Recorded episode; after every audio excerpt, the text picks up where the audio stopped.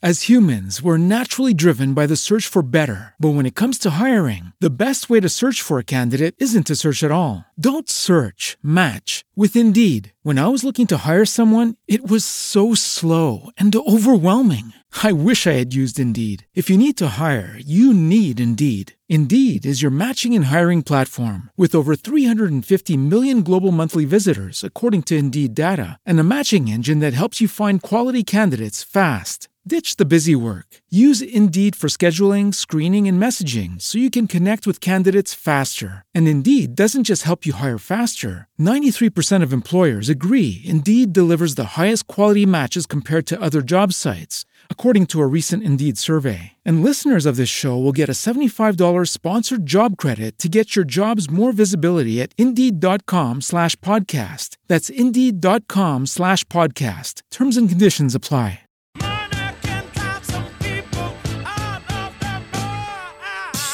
Amanda Hayes is the president of AKH Financial Corp at 4536 Clyde Morris in Port Orange. Call 386 846 0658. Securities and investment services are offered through SagePoint Financial, member of FINRA, SIPC.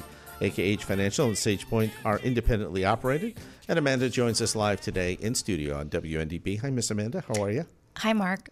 I'm doing Oh. good. I, I shudder to think even what the markets did. How did we close given last night's State of the Union? Oh, we were in the green for sure. Wow. It was uh, quite the action packed week this week.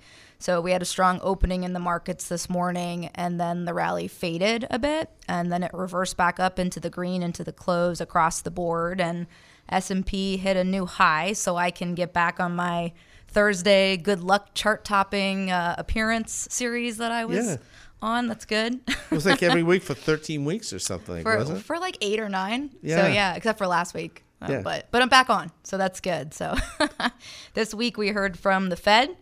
Powell spoke. Obviously, President Biden spoke last night. So a ton of earnings were out this week, and then for the next few weeks, there's more to come. So GDP came out this morning. That was good. Consumer confidence is high. There's just a lot of very good news out there, and New York City just announced that you can sit inside in bars starting again on Monday. Hoo ha. They also, de Blasio said that 100% reopening by July 1st for New York City. Meanwhile, the people are, are getting like oxygen that are on Broadway because they've been totally shut down for so long. Oh yes, yes. Well, you can you can start practicing how to smile with your teeth again.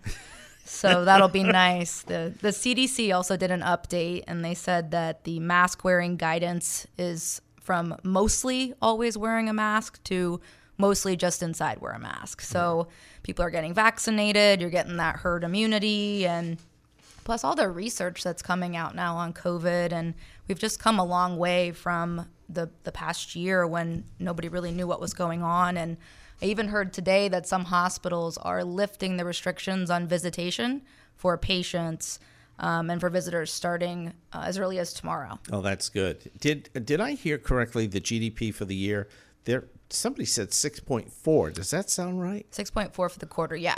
They um That's huge, isn't it? Isn't that, isn't that considered robust if it's over 4? Uh, yeah, it's a little, uh, you know, artificial though. So remember, Yeah, you're the- looking at the the reopening and you know just the just the different stuff that's happening, all the stimulus that's rebooting, and you know we've got some encouraging news. It's just a little bit smoke and mirrors. Some of Yeah, it. Yeah, because there's so much cash out there, right? Yep. Okay. So what big companies reported this week their earnings? Who are the companies that came out? Yeah. Um, I'm I'm just waiting on Amazon to come out. My internet's a little little spotty in here. Could be. I'm waiting on that to come through. But the big ones that came through were uh, Apple, Google, Facebook. Just, I mean, ridiculous profits. And Is Facebook here's my Amazon. Hold okay. on. Tell us the Amazon first. 108 billion for the quarter from Amazon.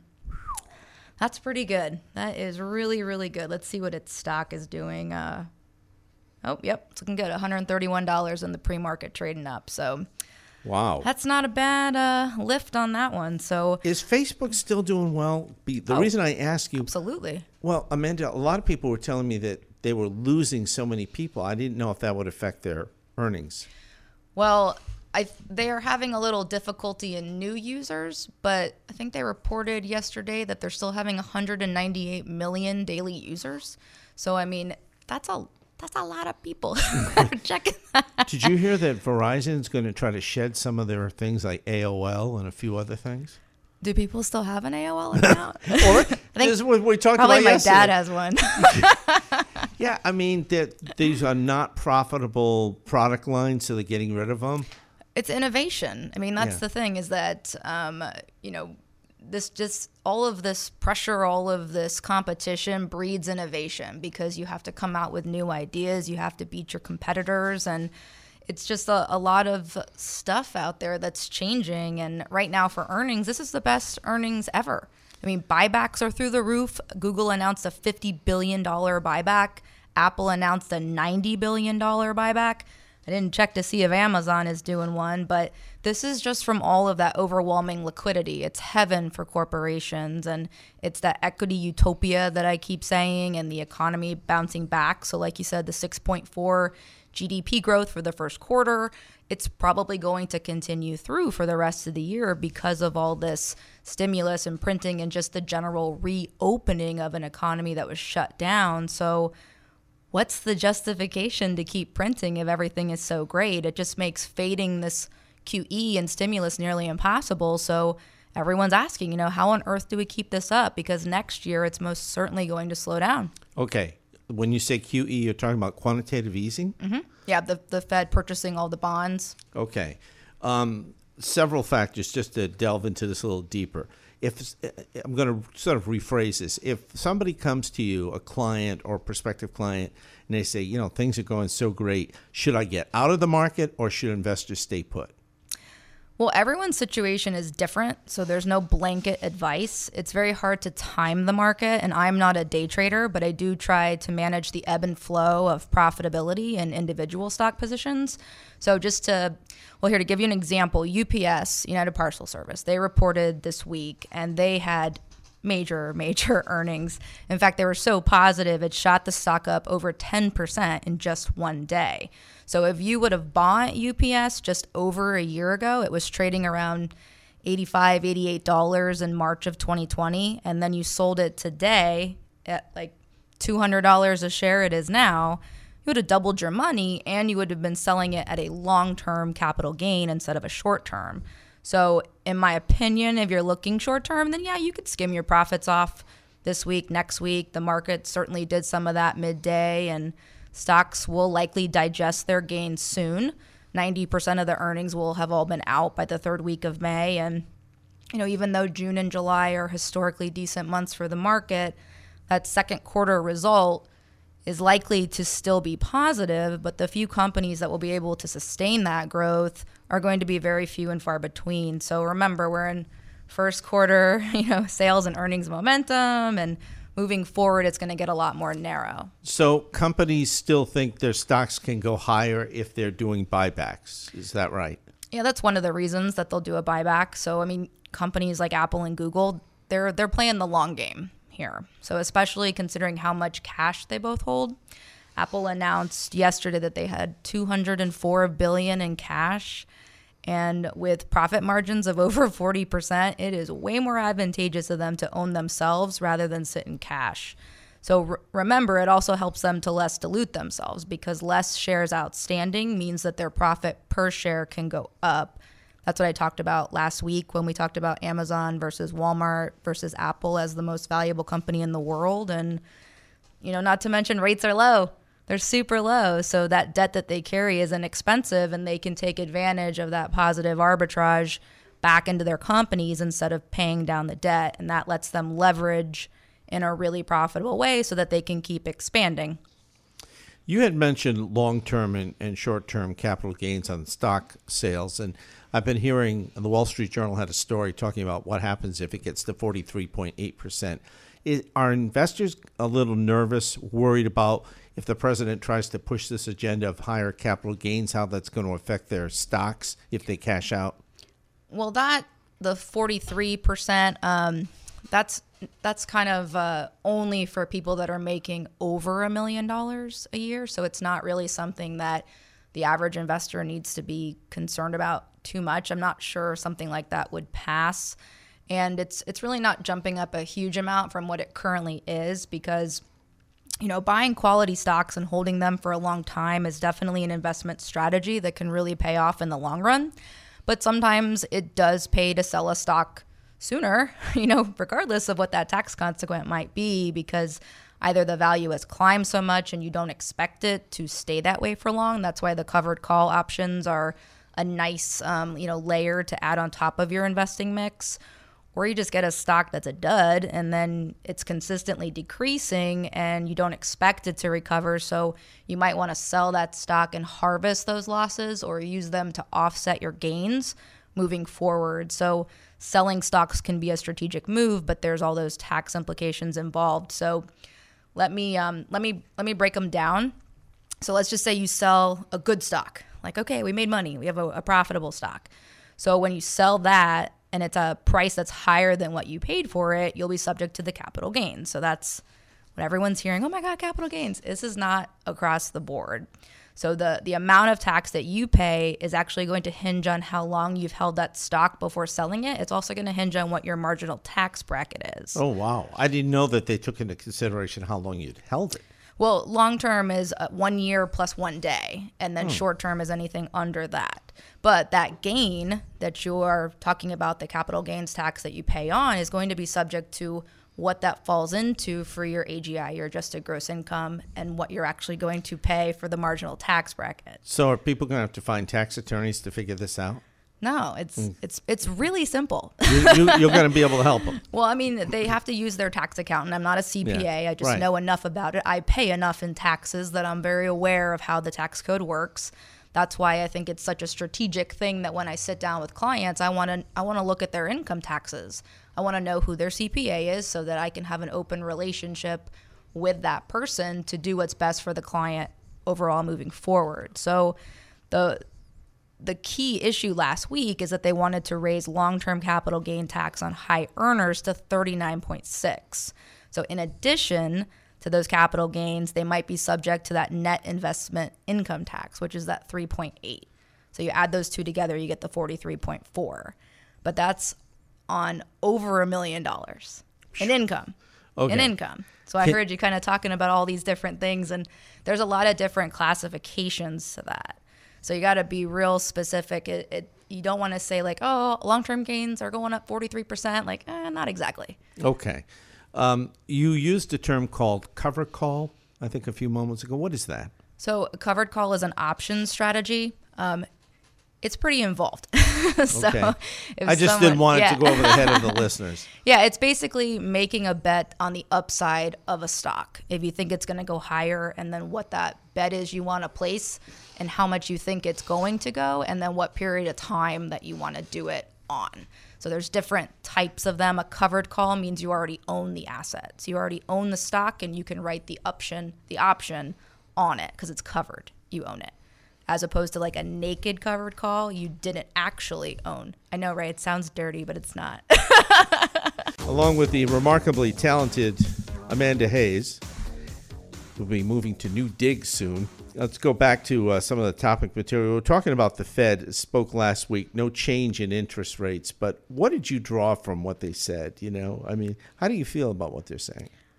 I, I, I don't have a lot of faith in them. I think uh, Jerome Powell is up for reelection here in 2022, so he wants to keep things smooth. And, you know, right now, the, the topic that's on everyone's minds is tax. And I mean, you know, listen, like Washington's all about tax. That is.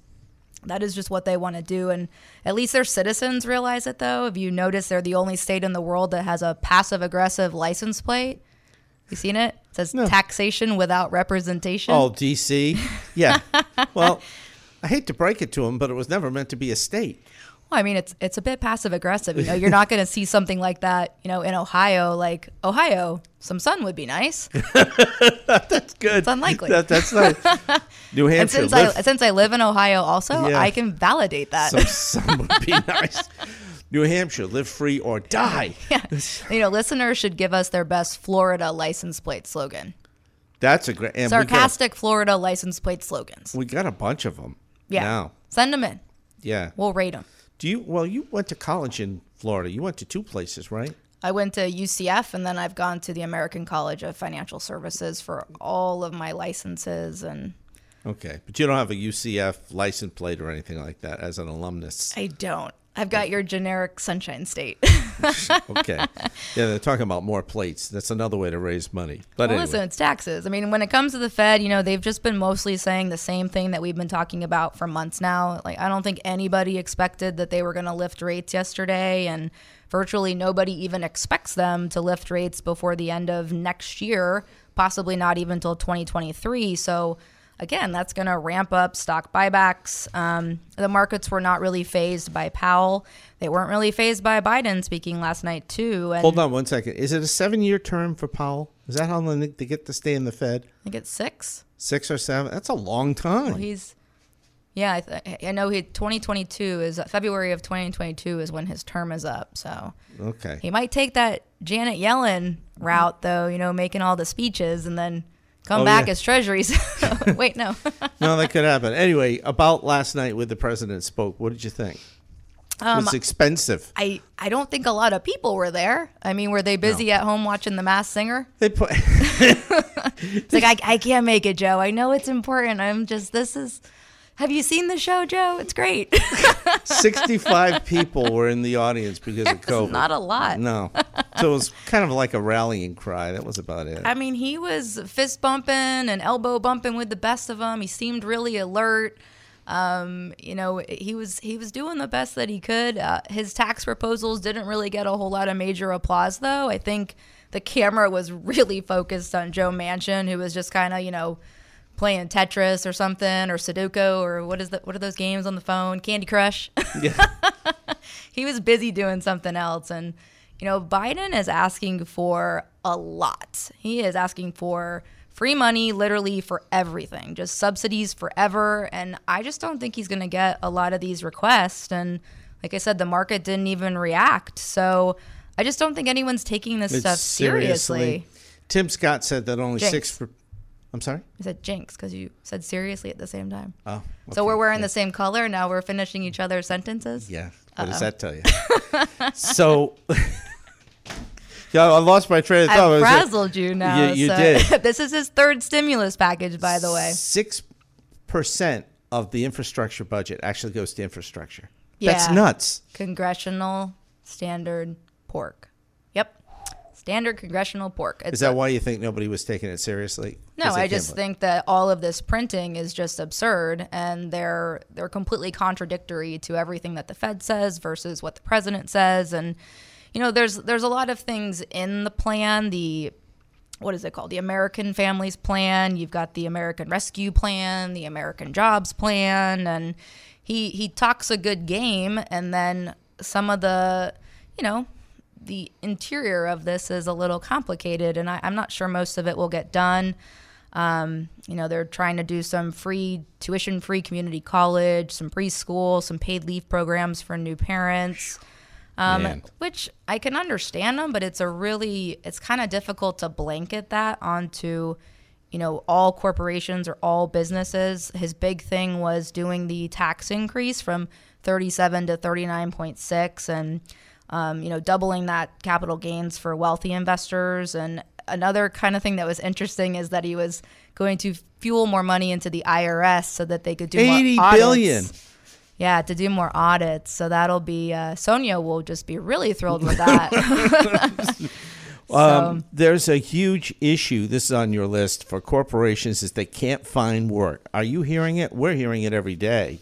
yeah, I mean the to kind of go back to the whole contradictory thing with the Fed though is that you know on one hand the Fed says we're going to print until full employment is reached, but then Biden says we're going to give you benefits forever.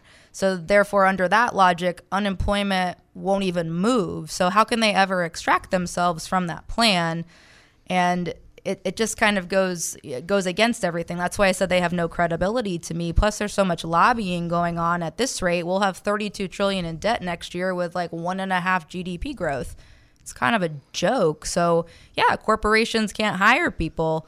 The damage was concentrated among low income jobs, and there's you know nearly eight million jobs that people are still begging for, but most business owners can't, you know, they can't hire anybody. So that labor shortage puts pressure on the hourly wage. I saw that a McDonald's was paying people fifty dollars just to Yes, show up for a bonus. job interview. so that's just kind of crazy. You know, ninety-one percent of people said that they couldn't even find people to work, and their problem is that the government is still paying people to stay home more than what they earned while they were working. So if they're getting paid six hundred or seven hundred dollars a week, that's like equivalent to a seventeen and a quarter an hour job. So it just you know what are they going to do they'll just go back and make an audacious demand and then quit and go back on getting unemployment so what i see is that a lot of business owners are trying to sell off and get out of their businesses by selling to venture capitalists or they're selling inside their organizations at these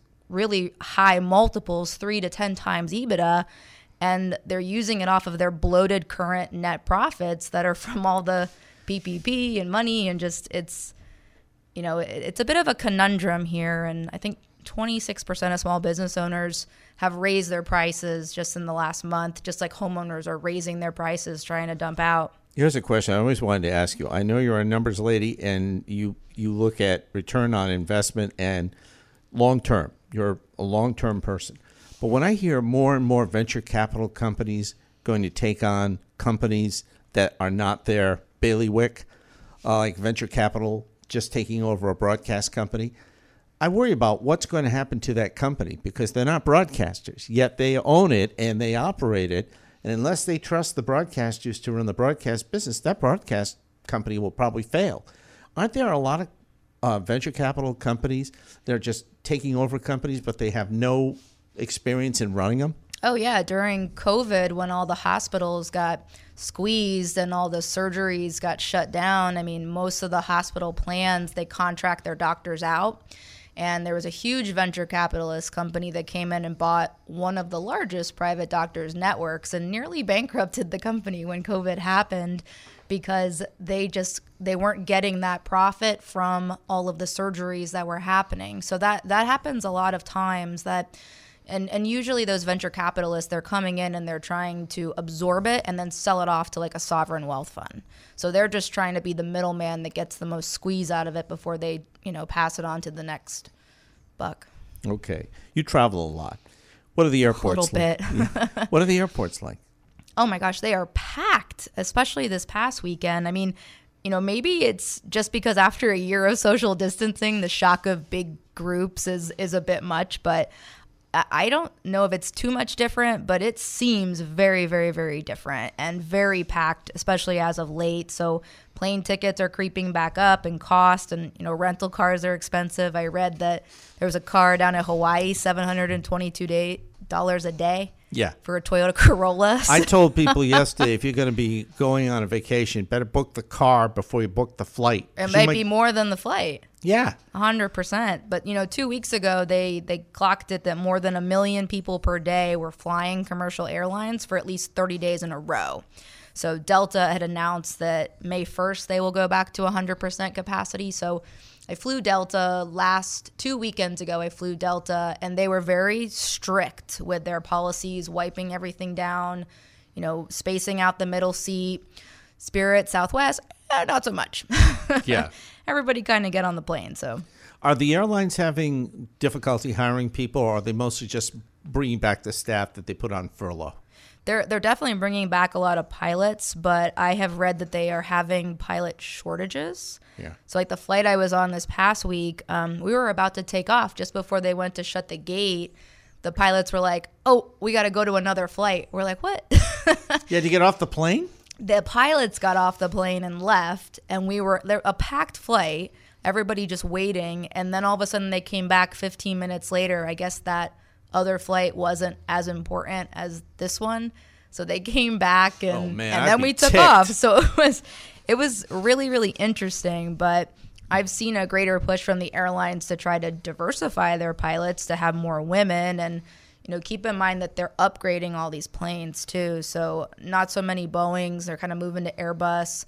The planes are a lot more highly technical, a little bit more room. So all of these pilots have to do new training, new simulators, and they don't necessarily get pay increases to do that. So it's it's been really uh, A good friend of mine works for American Airlines, and um, they had them on furlough, and then they had them on limited flights, and and they have flown over a billion people. And he told me that the report that came out from management was they only had 52 cases of COVID with a billion people they flew. that seem- 52 cases. Seems like China reporting style. yeah, of. Don't know where they got their numbers from or their spreadsheets. Exactly. Do you think, from a, a general perspective, as we look at business, that this will be a healthy vacation summer or not?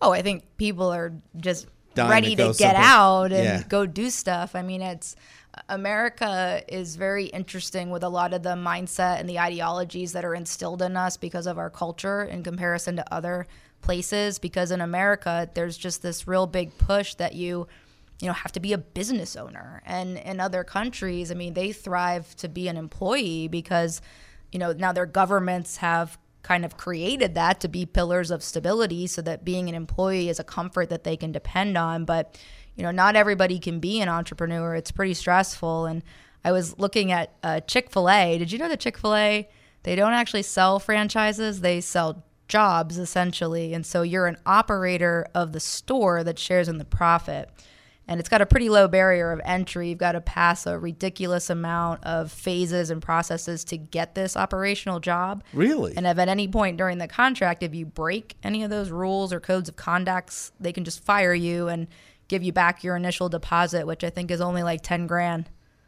No kidding. This is so unlike Subway, McDonald's, any of those where you, you are a franchisee. Right. And it's like you're on your own. If you're still under their thumb, oof, Maybe not so that's why they've been so successful, though. Yeah. Yeah. You notice you don't hear about too many of them failing. They No, you just do hear how delicious the chicken is. You know, one thing uh, before you go, we haven't really talked about much is uh, transportation and transportation stocks. Do people still buy them? Can they come to you and say, I'm really into transportation. Can you put me into something that has moderate growth?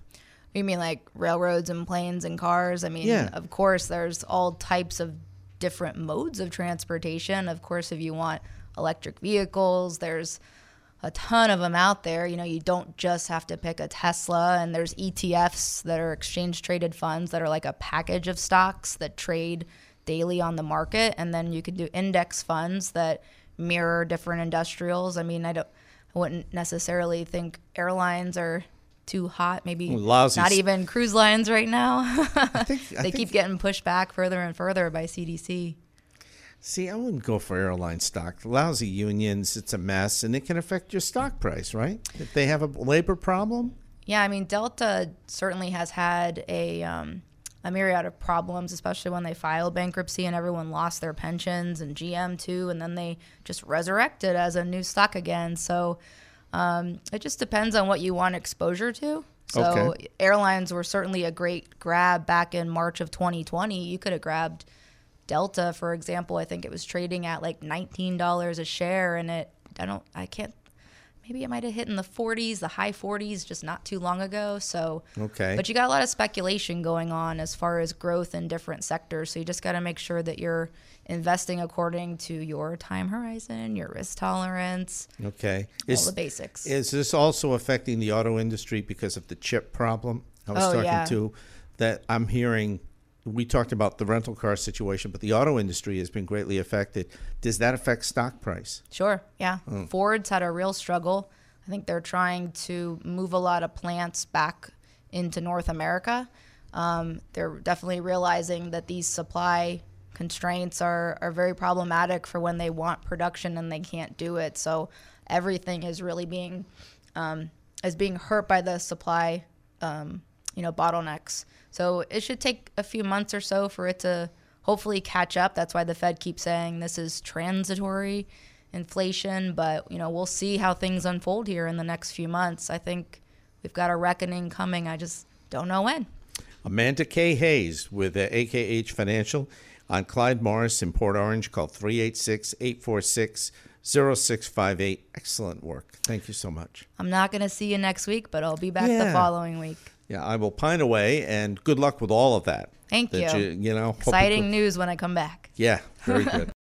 As humans, we're naturally driven by the search for better. But when it comes to hiring, the best way to search for a candidate isn't to search at all. Don't search, match with Indeed. When I was looking to hire someone, it was so slow and overwhelming. I wish I had used Indeed. If you need to hire, you need Indeed. Indeed is your matching and hiring platform with over 350 million global monthly visitors, according to Indeed data, and a matching engine that helps you find quality candidates fast. Ditch the busy work. Use Indeed for scheduling, screening, and messaging so you can connect with candidates faster. And Indeed doesn't just help you hire faster. 93% of employers agree Indeed delivers the highest quality matches compared to other job sites, according to a recent Indeed survey. And listeners of this show will get a $75 sponsored job credit to get your jobs more visibility at Indeed.com slash podcast. That's Indeed.com slash podcast. Terms and conditions apply.